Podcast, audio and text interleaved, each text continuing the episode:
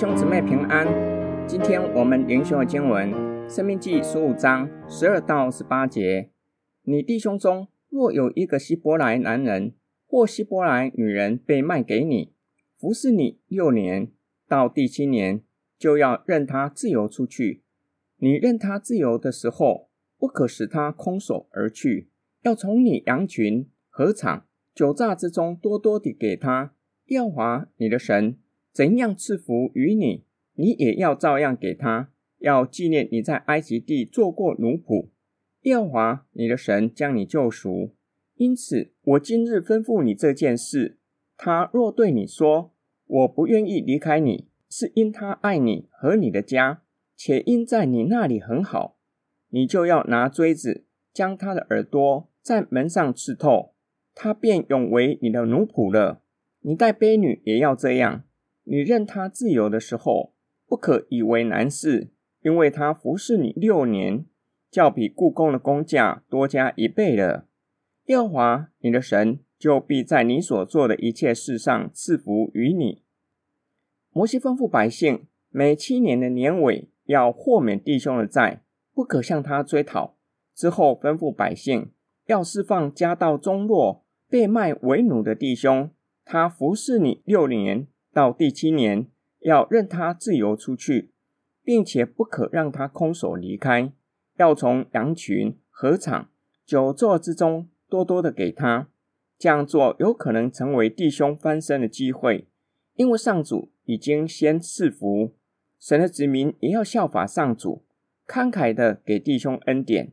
摩西劝勉百姓，当纪念自己曾经在埃及为奴，晓得奴仆的苦情，更是要纪念上主将你救赎出来，脱离法老的手。假如被卖为奴的弟兄，因为爱你和你的家，愿意终身做你的奴仆。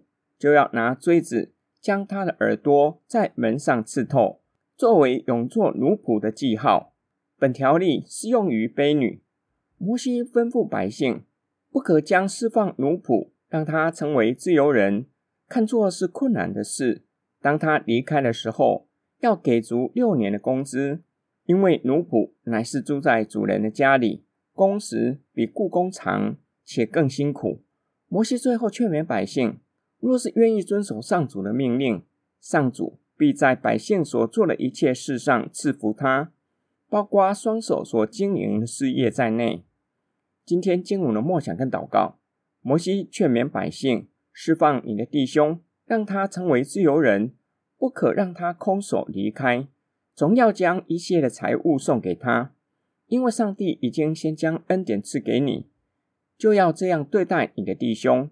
耶稣也教导门徒：你们所听的要留心，你们用什么量器量给人，也必用什么量器量给你们，并且要多给你们，因为有的还要给他，没有的连他所有的也要夺去。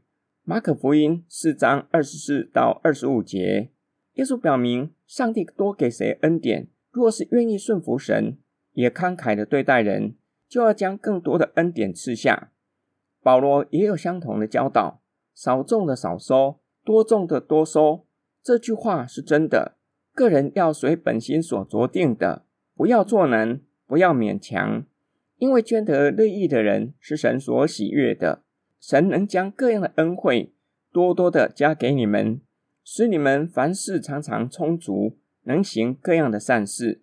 哥林多后书九章六到八节，保罗表明。神将各样的恩惠赐下，是要人善加的使用上帝的恩典，行各样的善事。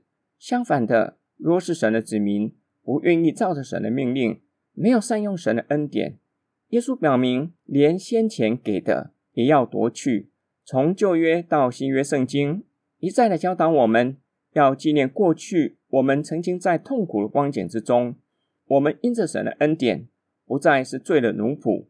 神也赐给我们得获财的能力，就要慷慨的对待人，特别是有需要的人。我们一起来祷告，亲爱天父上帝，无论我们工作的能力和机会，都是你所赐的恩典，叫我们不仅可以从双手经营的得宝足，也叫我们有能力可以分享恩典，使我们一同以感恩的心敬拜你，更多的分享你的恩典。我们奉主耶稣的名祷告，阿门。